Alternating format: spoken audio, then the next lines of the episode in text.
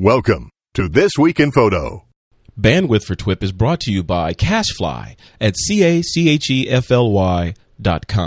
and Audible.com, the internet's leading provider of audiobooks, with more than 75,000 downloadable titles across all types of literature. For a free audiobook of your choice, go to audiblepodcast.com/TWiP. And Squarespace.com, the fast and easy way to publish a high-quality website or blog. For a free trial and 10% off your new account, go to Squarespace.com/TWiP.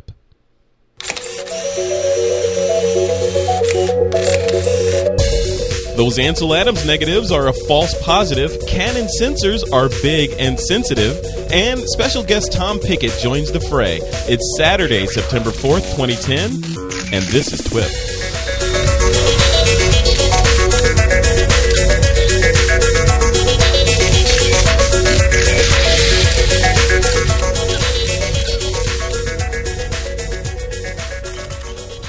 Welcome back to TWiP, your weekly source of photographic inspiration. I am your host, Frederick Van Johnson, and joining me on the show today are Mr. Ron Brinkman and a new voice that we haven't heard from before. Mr. Tom Pickett is joining us from Hawaii to share with us some of his knowledge about photography, and initially we're going to kick it off and learn a little bit more about who he is. He's new to This Week in Photo, but a longtime listener. So welcome to the show, both of you. And Tom, welcome to your first time on this podcast. How are you? Well, thank you very much, Frederick. Glad to be here. I'm fine. Great. How are you? I'm doing great. It's a wonderful Labor Day weekend up here. Ron Brinkman, how are you doing down there in Hermosa? Doing well. It's we actually have a guest on here who's got better weather than we consistently do in Southern California, since he's out in Hawaii. So, hey Tom, you're in Hawaii, right? So how from a photographer standpoint, lots of photographers are like, oh man, if I can go to Hawaii, I could get these beautiful sunsets and hula girls and palm trees and all this stuff. I'm sure that wears off after a period of time, or does it? That's funny. That's a good question. It frankly never wears off. It depends on, I believe, the individual, because I'm sure you've heard in the past that a lot of people have moved here and developed what is called island fever, quote unquote. Mm-hmm. And when you sit back and realize that you're surrounded by 2,000 miles of water in any direction, some people freak out. On the other hand, there are a lot of people like me that really, really like it. Yeah. And I think I made the right decision. I'm here to stay. I'm not going back. What do you shoot over there? What's your photographic genre of choice? I continue to do what I've done in the past, except on a more limited schedule than I've done in the past. But back to portrait photography. I really got involved heavily in the architectural photography. That includes taking photographs of really expensive homes. I'm talking homes that are 5 to 10, up to $20 million or so. Wow. So that I got involved in. Then the usual family photography and a whole lot of event photography, because as you probably might be aware, there are tons of people who come over here for conventions. Yeah. Yep, absolutely. I know one of our co-hosts, Steve Simon, was just down there for a workshop, and I wish I was there too. Ron, Tom was telling me yesterday that he spent some time in Costa Rica, and I know you are a fan of traveling to places like that. And we were basically chatting about, you know, some of the misconceptions about the dangers of traveling to those kinds of places. And now that I have you both together on the line, you know, I wanted to see what you both thought about that. I've been to Costa Rica just a couple times, but absolutely, you know, I had a great time. But I thought it was particularly interesting because that was with the National Geographic, if I'm not incorrect. Is that right, Tom? That's correct. Yes, that's correct. Tell me a little bit more about. I mean, I think all of our listeners have always sort of, or at least 99.9% of our listeners have probably been of the type that would, you know, thumb through a National Geographic and say, boy, you know, my ideal job would be working for the National Geographic, shooting this kind of stuff. Mm-hmm. And I guess I would just love to hear sort of how you got into that, and then what exactly you were doing for it, and that sort of thing. Sure. There was a period of time that this started in 1996, and I got the call that I've been waiting for some time to go ahead, and my assignment was amphibious creatures. Let's call them creatures. The assignment was to go to the numerous rainforests that are there, and the closest one happens to be only 30 miles from San Jose, Costa Rica. And it ended up, I stayed there for 3 years. Wow. I'm sorry. Let me interrupt you real quick. I'm just curious. You said you'd been waiting for the call, but take us back just a few steps before that. In terms of, did you already have a relationship with the National Geographic or people there, or what was your first kind of contact with them? I believe the way that it was, if I recall, the way it all happened is contacts. Yeah. And my work became knowledgeable to the staff at Nat Geo, and suddenly I started receiving numerous calls that we'll be calling you in the future, that type of thing. And the future was in my opinion, never really quite happened quickly. Except after about a year of those type of calls, it happened, and they asked me if I would be interested in going down there, and I said, of course. So, listen, that was an assignment to behold. I've seen my pictures I've seen my pictures printed in many aspects of print, including their own magazine. And on the front of videos that they produce, that sort of thing. Right. So again, going down there was beautiful, but I was able to, because of the proximity close to me, was able to fly back and forth every month back to the mainland here in the United States and keep in contact with local people that I work with, and that was beautiful. Now, Tom, on that, flying back and forth and getting down there and just expenses overall, I would assume it had to be, in order to uproot you from the mainland, it had to be a lucrative job. So without getting into specifics of how much they were paying you, was it enough to survive at a good level in Hawaii while being able to jump back and forth to the United States, or was it more of a break-even proposition that you were doing it for, hey, I'm not going to lose any money on this, and I will leave this with a lot of images for my portfolio? All right. Bottom line, it was a matter of pride. When you're a photographer and you get a call from Nat Geo saying, "Hey, we'd like you to do an assignment. Are you interested?" I think you jump at it. Now, being quite upfront and honest with you, yes, I was not making the kind of income I was making by staying here on the mainland in the United States. But on the other hand, I developed an incredible relationship with Nat Geo, and as well as the fact that I love traveling to foreign countries, and in specifics, Costa Rica, where I've been before that, not for them, but on vacation or otherwise. And I love the country. I love the people.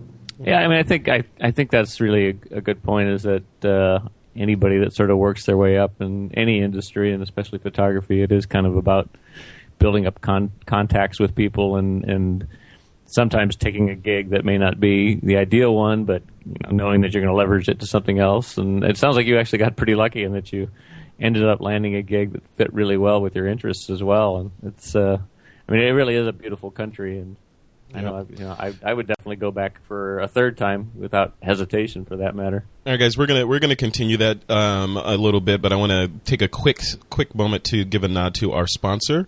This podcast is brought to you by Audible.com. They're the internet's leading provider of audiobooks. They've got more than 75,000 downloadable titles across all types of literature, and they feature audio versions of many New York Times bestsellers. And for listeners of this podcast, Audible is offering a free audiobook to give you a chance to check out what they've got to offer. And, I'll tell you, I was just at a conference in Dallas, Texas, where I jumped out of a plane with the Golden Knights, but that's another story. Oh, my God. Yeah, I did. My first skydive with the Golden Knights.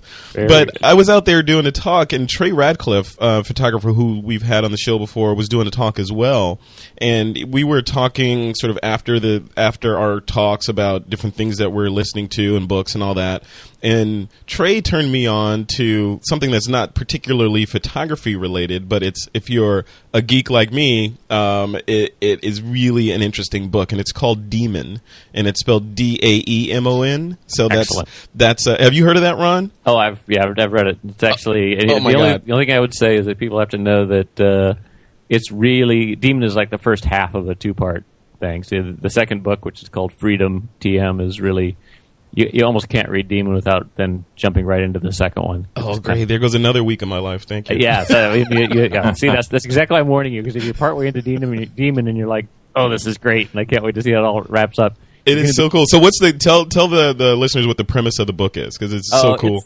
The basic premise is awesome. It's very contemporary. It's science fiction, but it's set in present day, and the whole conceit of the book is that some multi-billionaire genius video game designer guy has died, but he left these computer programs running. Demons, if you're a Unix person, is just sort of a background process running that are sort of, initially you think that it's he's just set these things out there to kill a lot of people off, and it's sort of a mystery as to what exactly is going on, but it's just really well written, a total page turner. Yeah, it's kind of like, it's almost like The Matrix in a way, because the cool thing that drew me in, well, how Trey described it to me was, this guy left this program, this demon running that would scan because it's tied into things that actually happen today. So it would scan the internet, Google, whatever, and look for signs of his death. And if it noticed that he had died, then it was programmed to off all these other processes and start taking over governments and trading stock to get money to fund things and calling people and all this crazy stuff. It's insane. Yeah, so. It's very, it's really well thought out, and a real, like I said, it's a page turner. Even though you're on your audio version of it and you can't flip the pages much faster, but. Yeah. Is this, if you don't mind me interrupting, is this guy, the author, is this his first book, 10th book, 12th book? Yeah, it's his first book, but I guess he's actually, he is a system, a computer guy in his regular job, so he clearly understands the technology. And yeah, I mean, as a first book, it's surprisingly... It is. It's really good.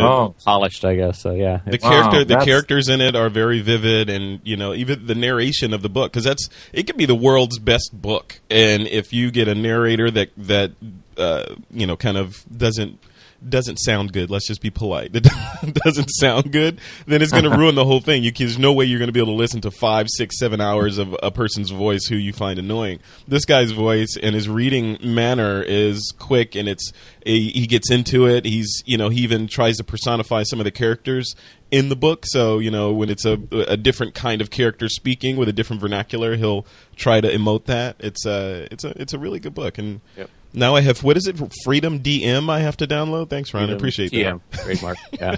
Yeah. You have to, because this one ends as a complete cliffhanger as far as I'm concerned. So. Oh, you said Freedom TM. I had DM. Okay, no, TM it. Like trademark. Very cool. All right. Anyway. Back to photography. Yeah, well, for the listeners, if you want to download Freedom TM or Demon or whatever, or any audiobook, just head over to audiblepodcast.com/twip.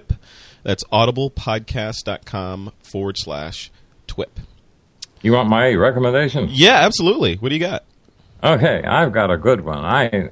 I'll tell you what. I believe firmly this is this company is one of my leading providers of material, because I prefer to listen to audiobooks rather than read them. And when this company became available to me, I downloaded Atlas Shrugged. What was that? I didn't get that one. Atlas Shrugged. Oh, okay. So that's, what, about a 65-hour book, if I'm not mistaken? It's in that area. It's one of the longest. It's actually it's the longest book ever put out on the company. Is 68 hours. This one is 65 hours. It's 1,368 pages. But the point is, I think, let's talk about what Audible's offering here. They're offering a free book from listeners if you subscribe. And the free book can be Atlas Shrugged, 1,368 pages, or a book that has 100 pages. Yeah. That's what I like about this beautiful company called Audible. Yeah, so it's awesome. Yeah, so you could. Tom's already in the selling mode for it. I know, totally. Well, I don't know if I'm going to download that one because I don't think that'll fit on my iPhone. But that's awesome. All right, guys, let's jump right into the news now. First up, we've been following this story for a while, and it's about those Ansel Adams negatives. You know, not to beat this horse into any more of the bloody pulp that it's already in. But wait, so were they real or weren't they real? Yeah, they were not real. That's the gist of the story. Uncle Earl shot the photos. Yep, Uncle Earl shot them, and apparently the story behind the story is that the former museum curator that Rick Norsegian paid to authenticate these glass plate negatives has recanted his authentication, I guess, and said basically... Oops, I didn't. Yeah. They, I thought they were, but they're not real. And he told this to the New York Times. And the other story behind that story is he was only paid $1,000 over 6 months to evaluate these 61 glass plate negatives. So it tells me he didn't spend a whole lot of time on it. I know, 6 months of work for $1,000. Yeah, and then you come out with, oh yeah, these are $200 million bucks. Yeah, it would be an interesting show topic at some point to kind of talk about the whole science of authenticating these old things. But how do you authenticate a silver halide? I don't know. I'm sure there's all kinds of stuff with analyzing where the shots were taken from and kind of dating it and all kinds of things. But that would be a good show topic. I would be interested in that. Now, Tom, have you? I know you were shooting with film initially. When did you make the jump from, shooting on silver halide based film over to the digital world, and what pushed you over? Excuse me, silver. Go on, you remember film. Don't act like you never shot film. I don't remember film, dude. What is that? Yeah, sure. I really had to make that comment. That's funny. No, I did it when the D60 Canon first came out, mm-hmm. and the reviews on this camera. I even hesitated after all the outstanding reviews of this camera by everybody. And then I thought, well, I'll just go and rent one and see before I jump head over heels and spend that kind of money. If you recall, guys, that thing was $1,500 when it first mm-hmm. came out. Yeah. So I wasn't about to spend that kind of money until I decided that this might be a good thing to do. I rented the camera, went out, and shot, and came back. And to make a long story short, I said, sell me this one. They said, no, we'll sell you a new one. I said, sell me any one. I want one. Yeah, that's where it happened, yeah. Yeah, I think a lot of people have that same experience. It's people that have been shooting and made the transition. It's a different kind of feel from when you first jump into photography and you get your digital camera and you have a certain expectation of quality already built in. But when you go from being encumbered, not encumbered, but sort of restricted by traditional film and the things that you have to know and have to do with that, and then moving over to digital, it's a whole different dynamic and a whole different level of freedom.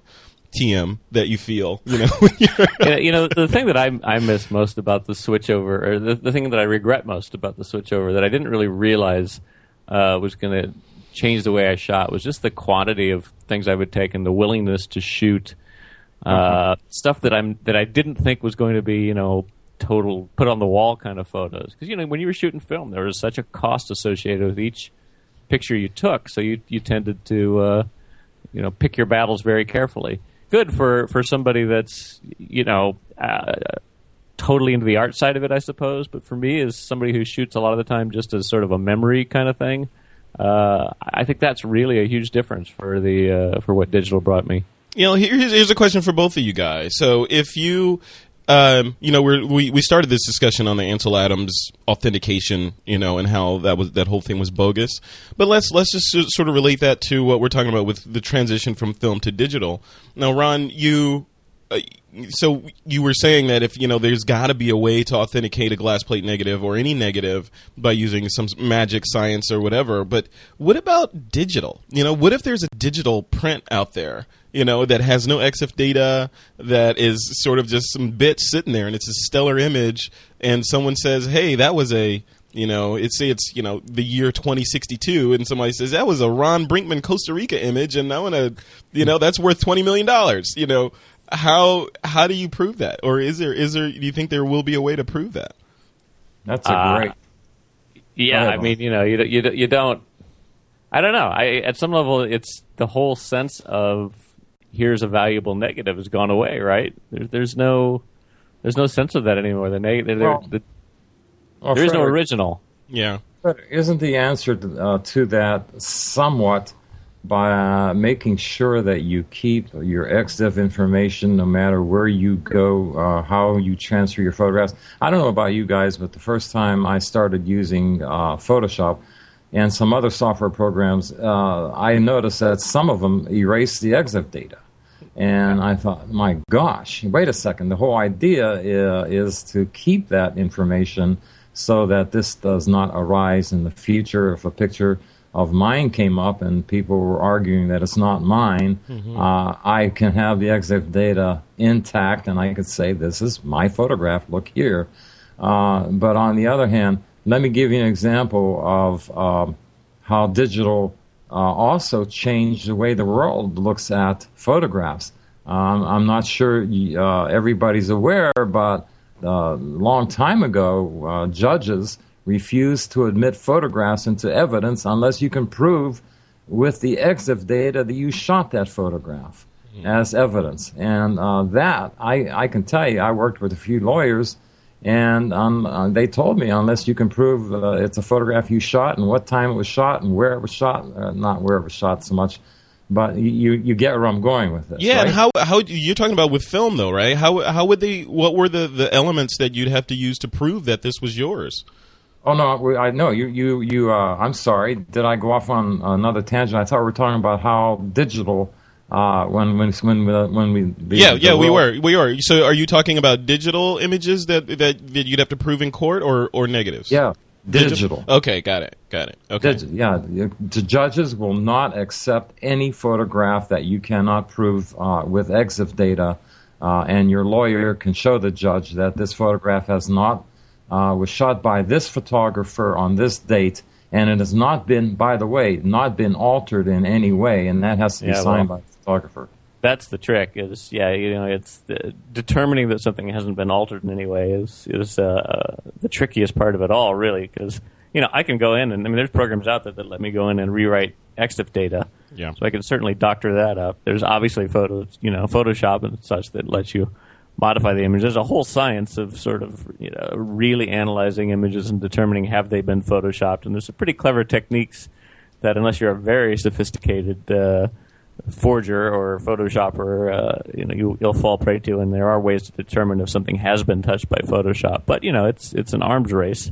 Yeah, and there's always going to be somebody that's better at it, and the people that know how to determine it's a fake also would know how to make really good fakes. So yeah, and in Photoshop there's a I know the Photoshop experts out there are saying, yeah, there's that feature in there that does this. But there's a feature that lets you watermark the images, not visibly, but invisibly, so that even if the image is cropped, that the who, what, when, where of the image is still maintained. So you could put an image out there and somebody could say, yeah, it's a group shot, but I only want this. I only want Tom's face. And if they crop it down to just Tom's face and try to claim it as theirs, the original who shot this image will still be present in there. So, and that's been in Photoshop since, I don't know, maybe 3 or 4. I started with 3 and it was in there, yes. Yeah, so if you take the time to do that, if you know what you're doing, you can still get around that, right? Yeah, that's kind of the point, is that it's it's an arms race, right? You're never going to know for sure because somebody just knows that technology can probably get around it. Well, guys, yeah, I'll tell you what. My feeling on it is, bottom line is this: no matter what technology gives us over here on the right side, and we as consumers of this technology product on the left side go out and buy it and use it, there's going to be somebody in the middle or on standing over there in the top right who says, "No, I can fix that. I can fool around with that and take care." You know, sure. Yeah. Let's look at hackers. That's what I'm talking about. The hacking. Sure. Yeah, there's always going to be somebody that can get around it. At some level, though, I don't think it's you can't worry too much about it, right? You can't sit there and say, "Oh, my photo's going to be stolen," and I can't put it out there. Any success I've had with photography, no matter how you define success, has primarily been because I make sure people can see my images. So. Yeah. If it sits on your hard drive, it's it's like, hey, I have all my marbles and you can't see them. So what good is it? Ron, you said. That when you switch to digital, suddenly you found yourself taking a lot more pictures. That clearly is the winner as far as I'm concerned about digital photography. That's the winning example. As film photographers, we were so careful not to take an exceeding amount of pictures because every picture costs X amount of dollars. Where with digital, I don't know about you two guys, but I put my when I'm shooting a wedding. I put my camera in the mode that shoots 5-6 frames a second in specific areas such as the kissing of the bride. Congratulations, you're now man and wife. You've got it. You can't just shoot one photograph there. You got to shoot 6 because what if the bride's eyes were slightly not correct? I think that's totally right, and I think I kind of actually get annoyed a little bit because you hear about these photographers that criticize people for just shooting lots of photos, and I just think that's wrong. I think that's what the tool gives you now, and I, as far as I'm concerned, taking lots of photos is perfectly acceptable if you're trying to figure out. And I agree too. I don't think there's anything wrong with doing that. But my personal way of shooting, and I think it comes, again, back from only having 36 exposures on a roll and not wanting to miss anything is, to aim, compose, get ready, and wait for the decisive action, and shoot 3 or 4 frames during the decisive action. So you make sure you have some before, during, and after, and then release. I know some other photographers that are leaps and bounds better than me that are out there shooting, and they it's like they have a Canon Uzi. They're just a shoot and spray or aim and spray. That kind of thing, and they get great images as well. So.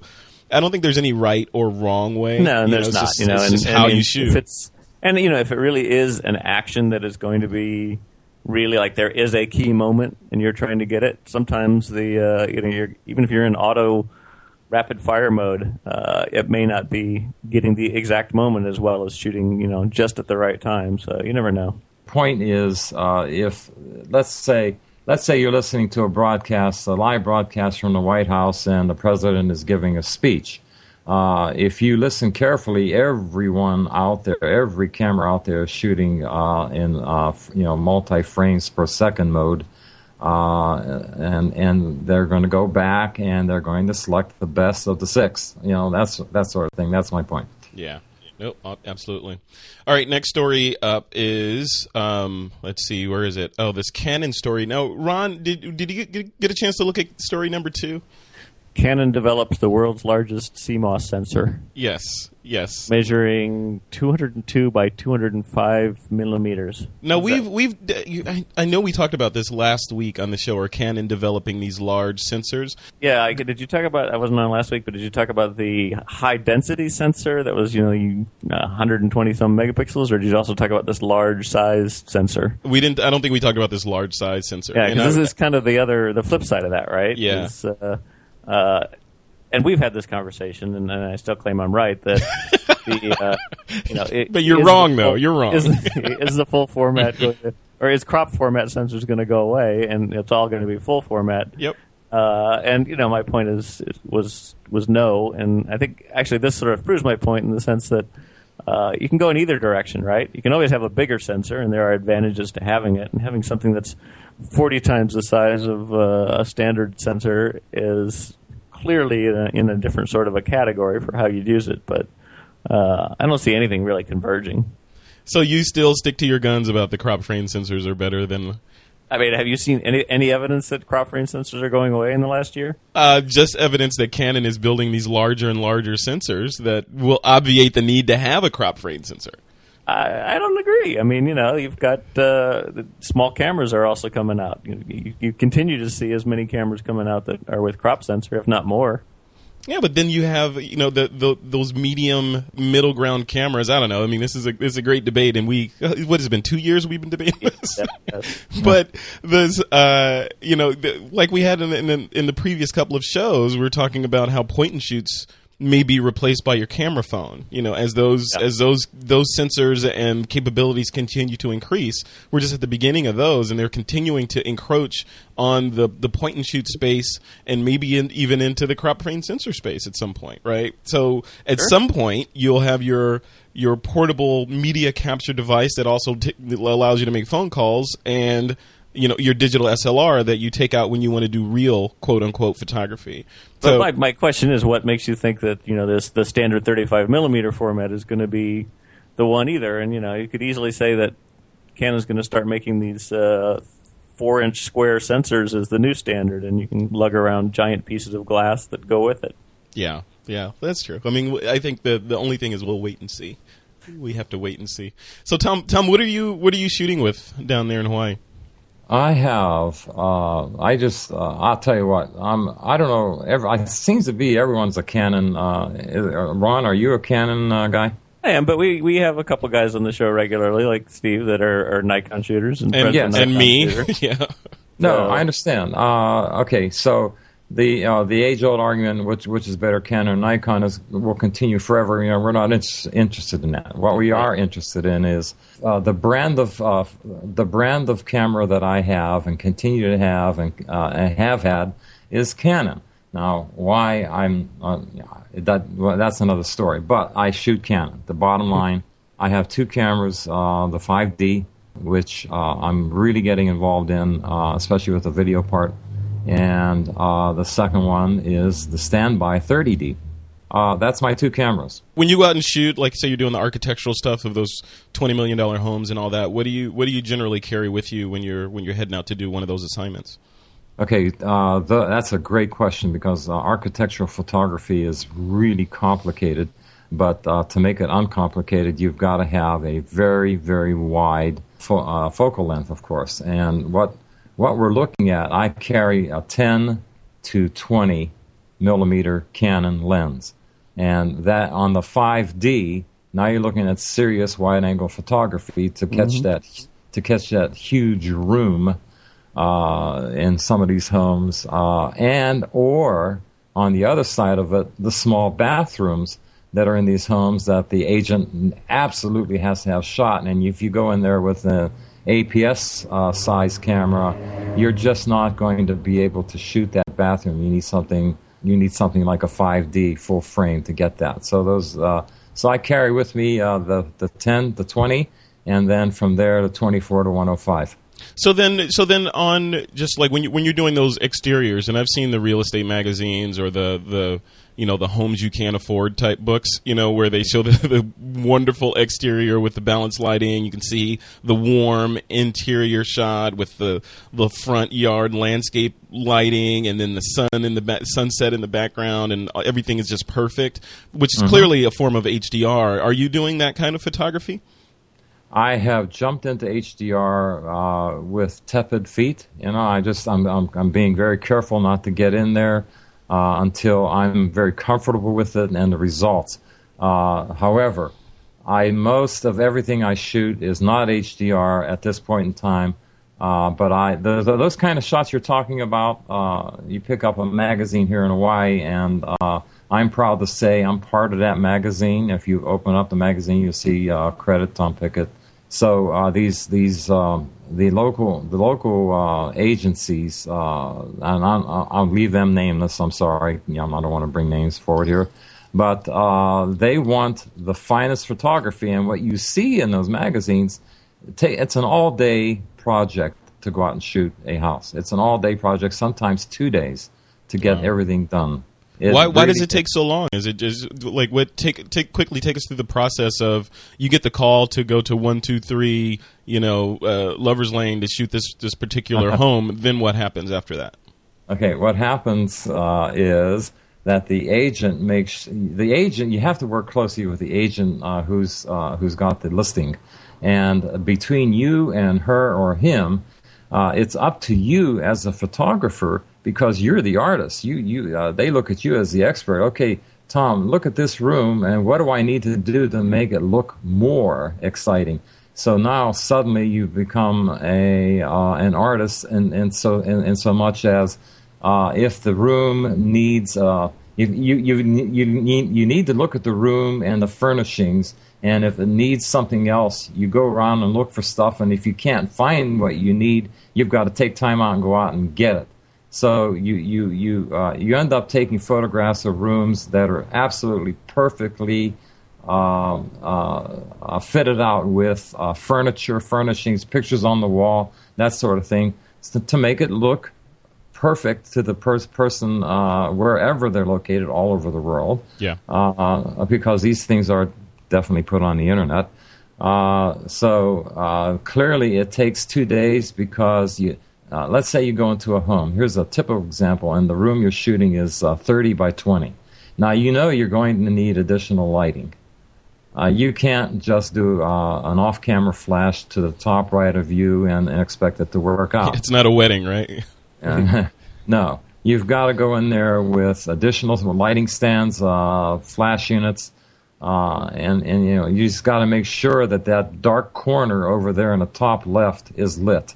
And that's what takes the time, is setting it up, taking multiple shots, working with the agent, and then both of you need to agree that here's the picture, here's the money shot, as we call it. So is it? I would assume you deliver a series of shots with a variety of exterior shots and a variety of interior. How do you, once you're done and you have the shots, I assume you take them back to your workstation and you do the retouching on them. And what are you retouching in? Photoshop. Okay, so you retouch them in Photoshop, and then how do you? The client, I would assume, is the magazine or the real estate agent. What's your delivery mechanism to them? What do they get? A thumb drive, or you post them online, or how do you do that?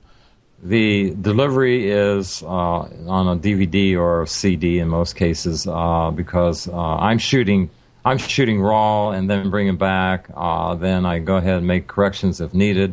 And then go ahead and give them a CD or DVD to the agent, and at that point, then their staff looks at them and decides what is going to be published in one of these magazines you're talking about. Got it. That's interesting. So you give them the final.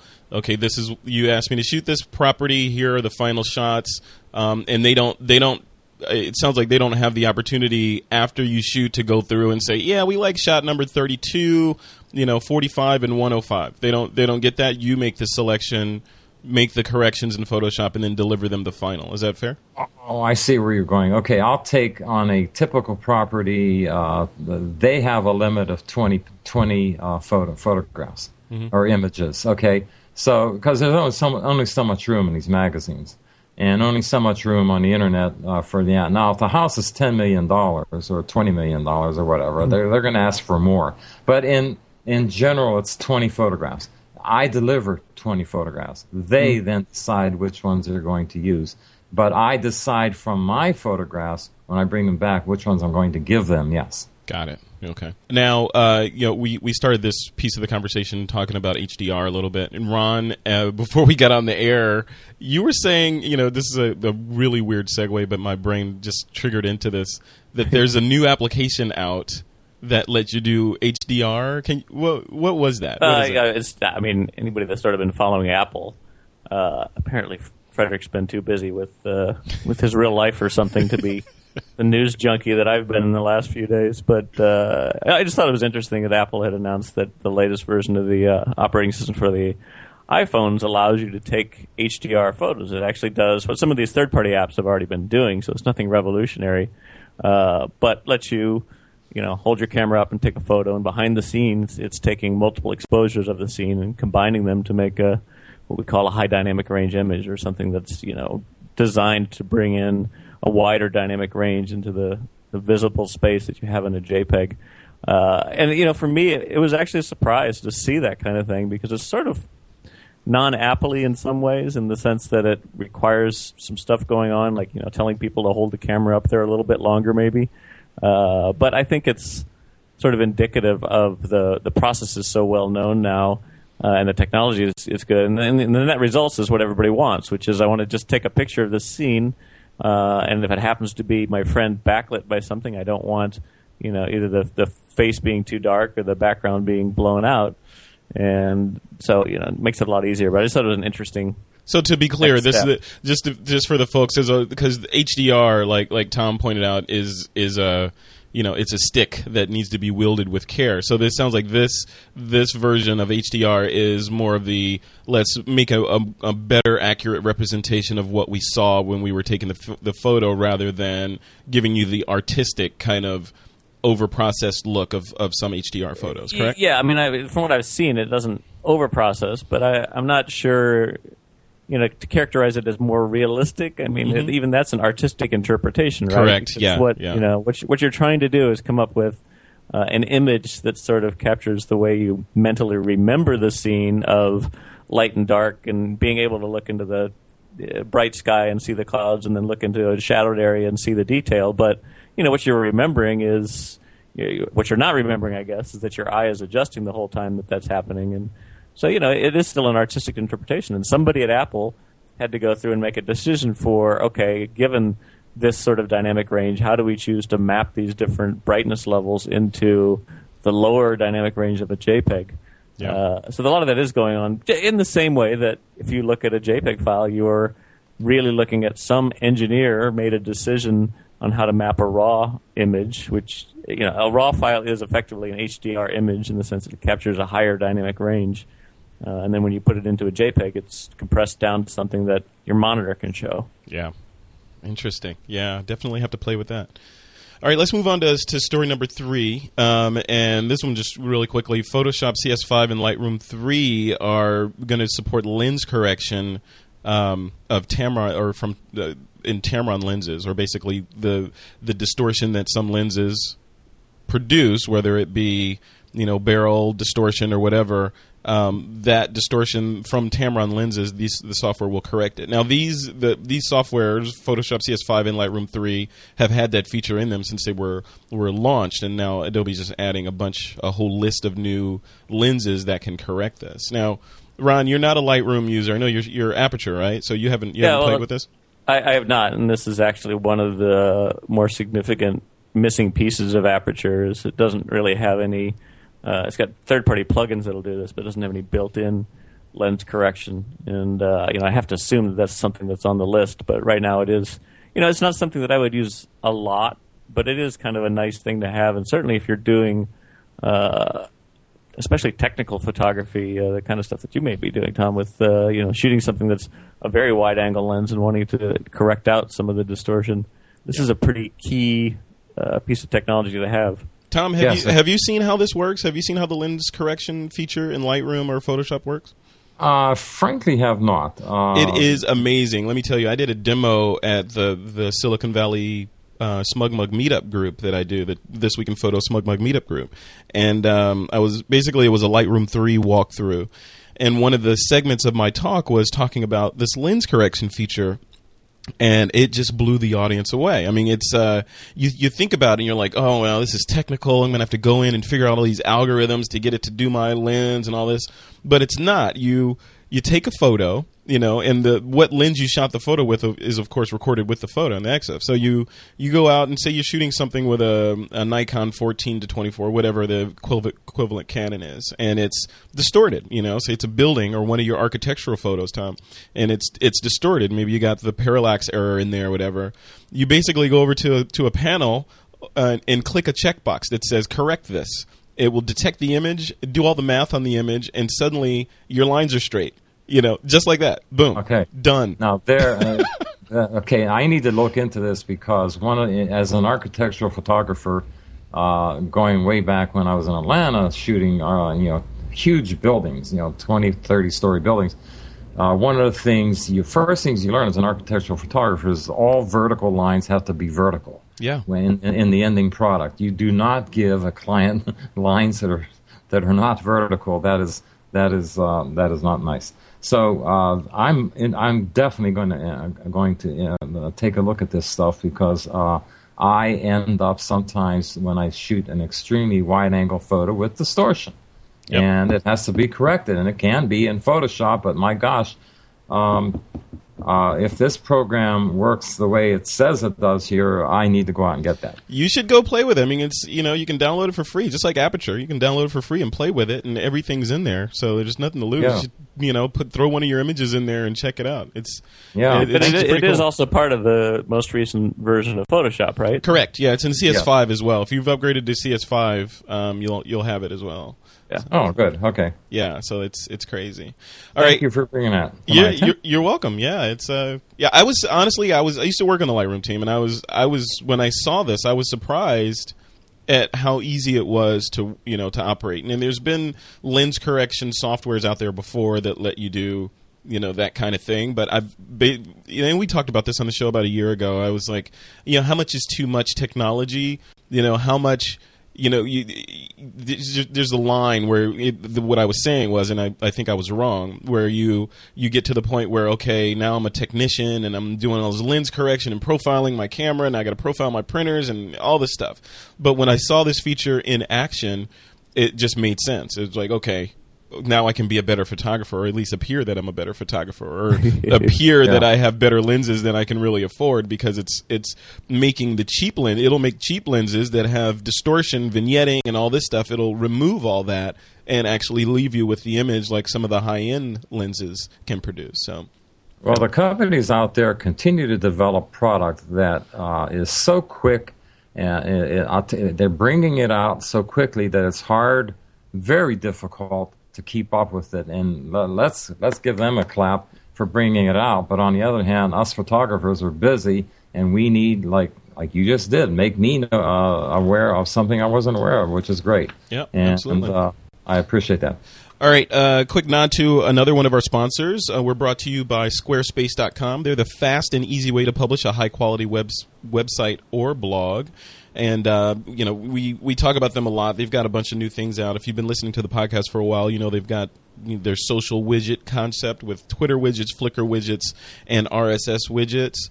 The Squarespace back-end engine is designed specifically for ease of use and quick deployment. So you have an idea for a website or blog, you can go over to Squarespace and set up a site and get it going really quickly.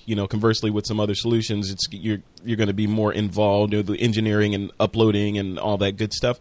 But with Squarespace, it's in the cloud, meaning you don't have to worry about the server, you don't have to worry about the UI to do it, and you can customize it pretty much any way you want. So it's a really, really cool service for if you want to jump into blogging, or you have a small business and you want to turn on a website for it really quickly. I would definitely check it out, and I know a number of people that are using this, and it's a good on-ramp to getting things done, and it's powerful enough to be your your solution going forward. So it's I definitely run over there and check it out. If you'd like to get a free trial of Squarespace, just head over to squarespace.com/twip.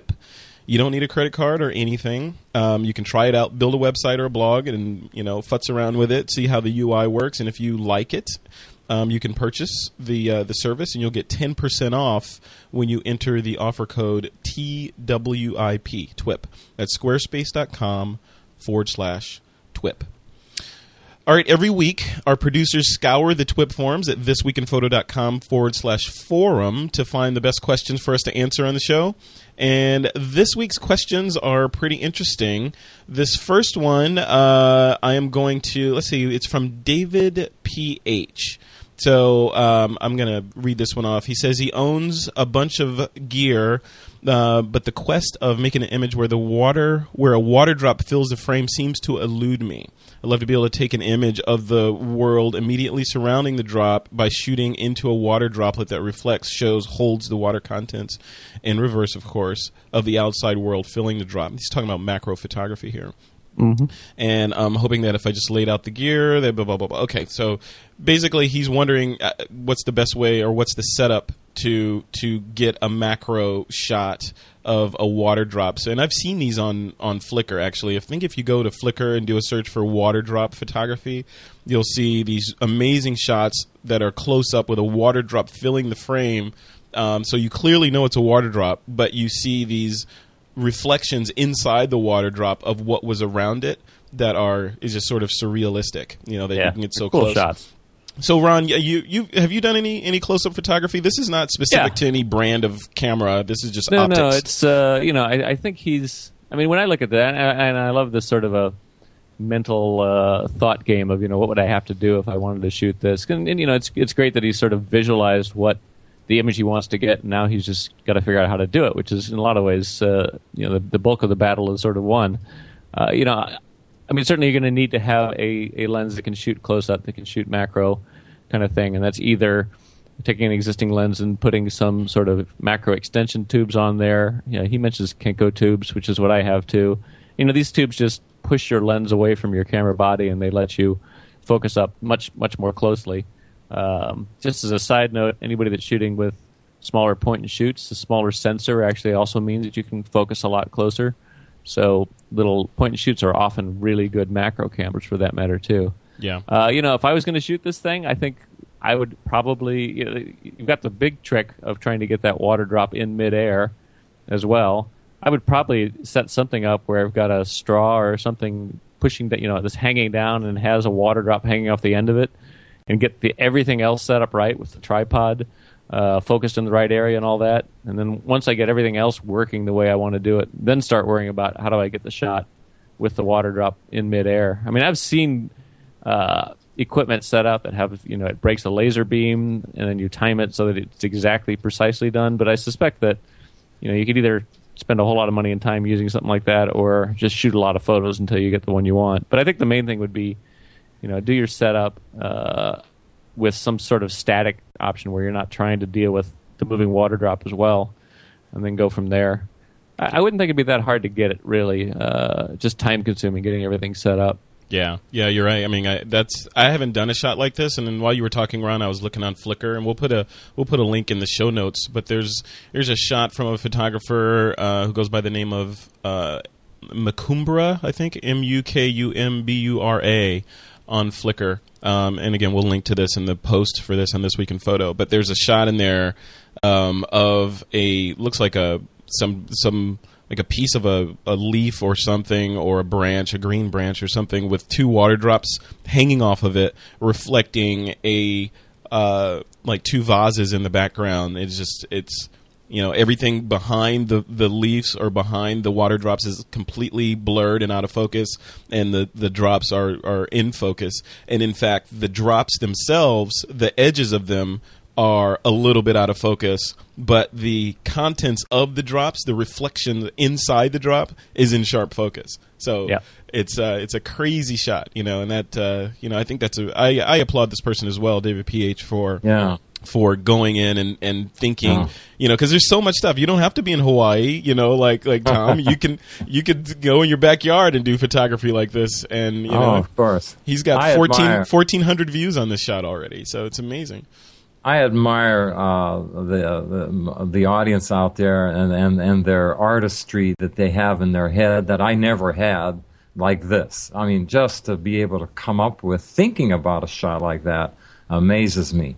And I don't know if you read my notes that I put in before the show about that, but clearly that is something I found very interesting, and I'd love to see the results that he comes out with if he can send it, either put it up on Flickr or send it to us. Yeah, absolutely. Okay, all right, next question up is from Shane. And Shane says he's from the... he was in the forums, on the This Week in Photo forums. He says, so I often read and hear people talking about fast 50s as an all-around great lens, and the 70-200 2.8 being a great portrait lens. He owns a 51.4 that he uses on his 7D. He loves it. He says, my question is specific to the crop sensor cameras. Somebody on the show knows about those. Is the recommendations for a fast 50 equivalent in the crop world 35, or probably a 35 millimeter? I know the 70-200 is a great portrait for full frame, but a 140 to 320 equivalent focal length. is it only really overlaps to 7200 at the upper end. So he's just asking, you know, I'll throw this at both of you guys. Ron, you take this first. You know, what do you what do you think about this? I mean, I think what he's really asking is he's trying to, you know, you get these rules of thumbs about, oh, a fast 50 is great for this, or, you know, such and such a lens is great as the portrait lens, and I'm not a huge fan of some of those rules of thumb a lot of time, because what it ends up doing is producing images that all look the same. I mean, clearly, if you're shooting ultra-wide angle on somebody's face, their nose is going to look huge, and it's the kind of thing you want to avoid. But, you know, I mean, his 50mm 1.4, if you stick it on a 7D, it's the same sort of framing you would get as putting an 85 or so on a full-frame sensor, and that's a pretty good portrait lens. So, I mean, I would claim that on that 7D, his 50 is actually quite a good portrait lens right there. You know, the bottom line is that the longer you go to the lens, the more you're going to compress the perspective, which can tend to be more flattering for portrait stuff. And he even mentions that's the only thing you're trading off there is if you've got a really, really long lens, obviously you've got to be standing quite a ways back to be able to use that. So it depends on sort of your shooting conditions and how big your studio is. The range that he's sort of missing in there, I guess, is, you know, having a nice something between 50 and 70, but I don't think that's really critical to get something in there. Yeah. Tom, what do you think about this? Thank you. Ron, you took the words right out of my mouth, but let me, I wrote down some notes on this. My advice is never to let your mind wander beyond the reality. Translated, that means don't believe all you read, and that's exactly what Ron just said. But let's face it. If I read his article a couple of times, and I think what he's trying to say is wait. If I put a 7200 on my camera, isn't that too long to take portraits? And my answer clearly is like Ron. When you use the telephoto lens, you compress the distance between objects due to perspective, whatever you're taking a picture of. And clearly, the winner, if you're doing portrait photography, and take it from me, I do a lot of portrait photography shooting. I used to work... back some time ago for Macy's doing fashion photography on the East Coast in Atlanta. And we all, don't worry, Shane, you just sit back and use the equipment that's given to you by Canon or whatever product manufacturer you're using and let it work for you. Put that lens, long lens on there and get some portraits because the idea of shooting with a long lens is to compress the perception of depth and to give you that blurred background that you have to have. So you're going to have a lens longer, or at least start with an 85, and your 7200 is a perfect lens for shooting portrait photography. Go for it. Awesome.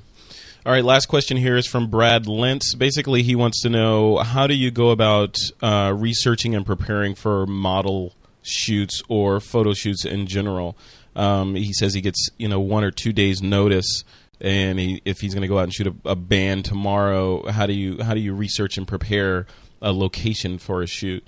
Now, Tom, I want to throw this at you. I know you do a lot of people photography, like you just said. How do you prepare for that? That's amazing. That's a great question. I'm assuming that Brad. He's shooting, or he's getting an assignment in at least the same town or something close to his where he lives.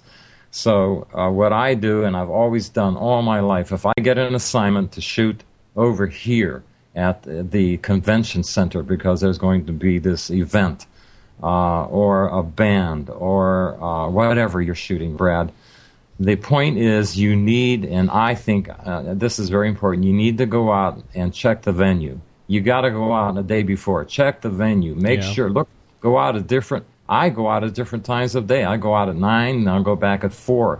Check the light. Remember, photography is all about light, recognizing light and how it works. So clearly, you've got to go out and spend some time checking out the venue, and then I think you'll be very satisfied that you did, and it will pay off for you. Very good. Awesome. All right, guys, let's quickly go through our picks of the week. This is where each of the guests on the show picks out something that could be software, hardware, gear, workshop, whatever, as long as it's photography related. And Tom, I'll give you the honors of going first since you're the new guy. What's your pick of the week? Thank you. Would you mind if I had three short ones? Go for it. Okay. The first one, I know our audience out there varies from beginners to pros and beyond pros, whatever that means. There's a magazine that I really recommend for intermediate, advanced pros, and beyond that. It's called After Capture. Are you two familiar with this magazine? Absolutely. No. Yep. After Capture and Rangefinder. Okay, yeah. Well, Rangefinder is designed, of course, probably for photographers, but After Capture can be read by just about anyone, consumer and otherwise. But the work that's in that magazine is outstanding, and I recommend it highly. Then my second recommendation is to Canon people. Nothing upsets me more than to see people on the web trying to sell batteries for Canon, let's just pick the Canon 30 or Canon 40D, and the battery's called the BP511. Now, there are some people out there who claim they can get 1,850 milliamps from their batteries, when Canon's best battery is only 1,350 milliamps, and it's called the BP511A. On the other hand, I also see some people still selling the old BP511s, which is only 1,100 milliamps.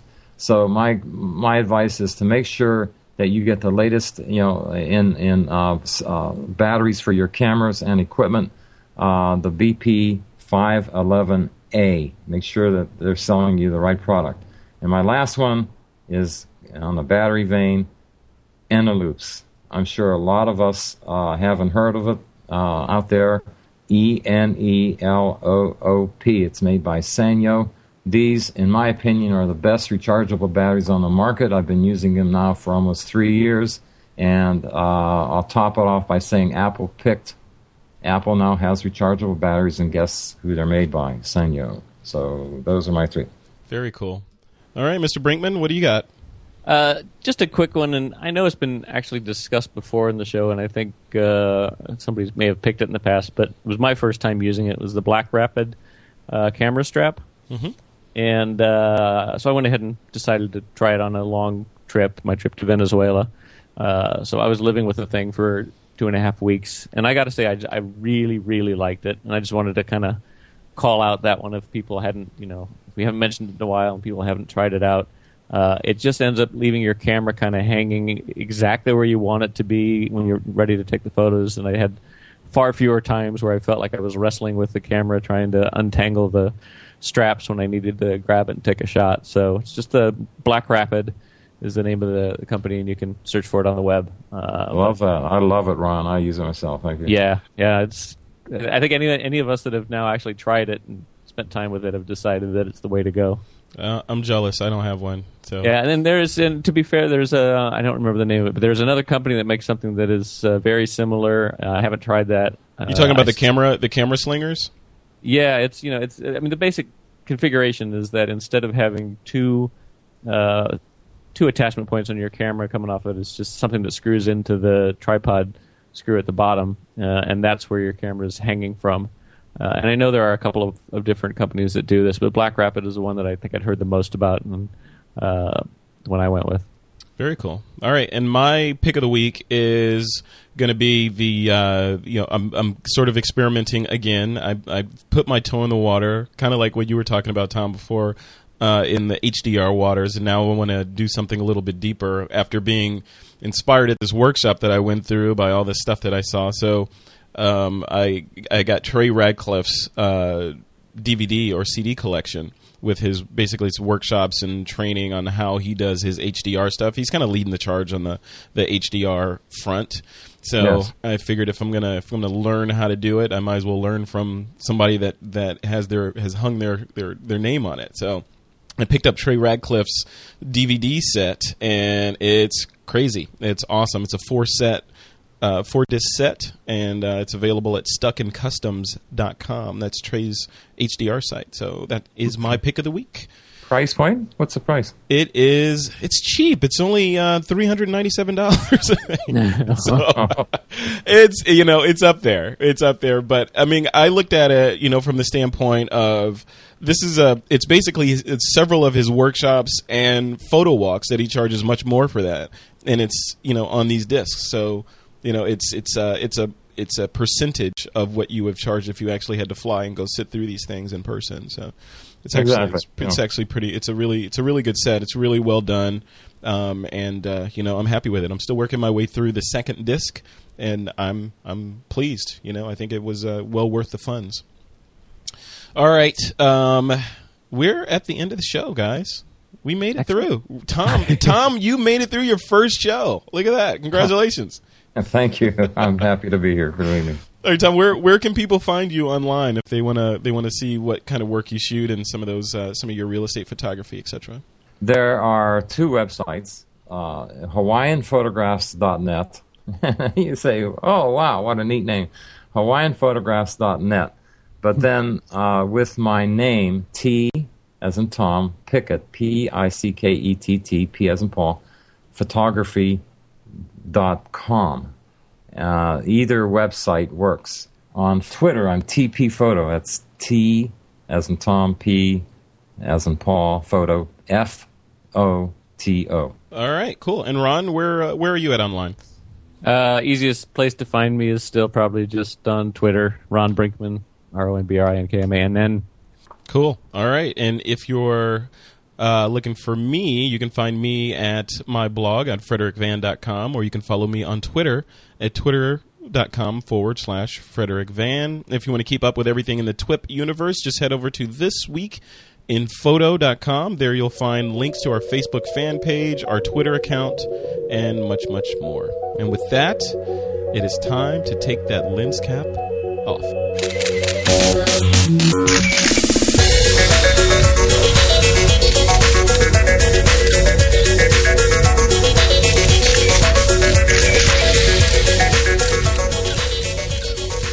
This Week in Photo is a PixelCore.tv production, produced by Suzanne Llewellyn, with technical producers John Riley and Alutha Jamakar. The show's content contributor is Eric Horton.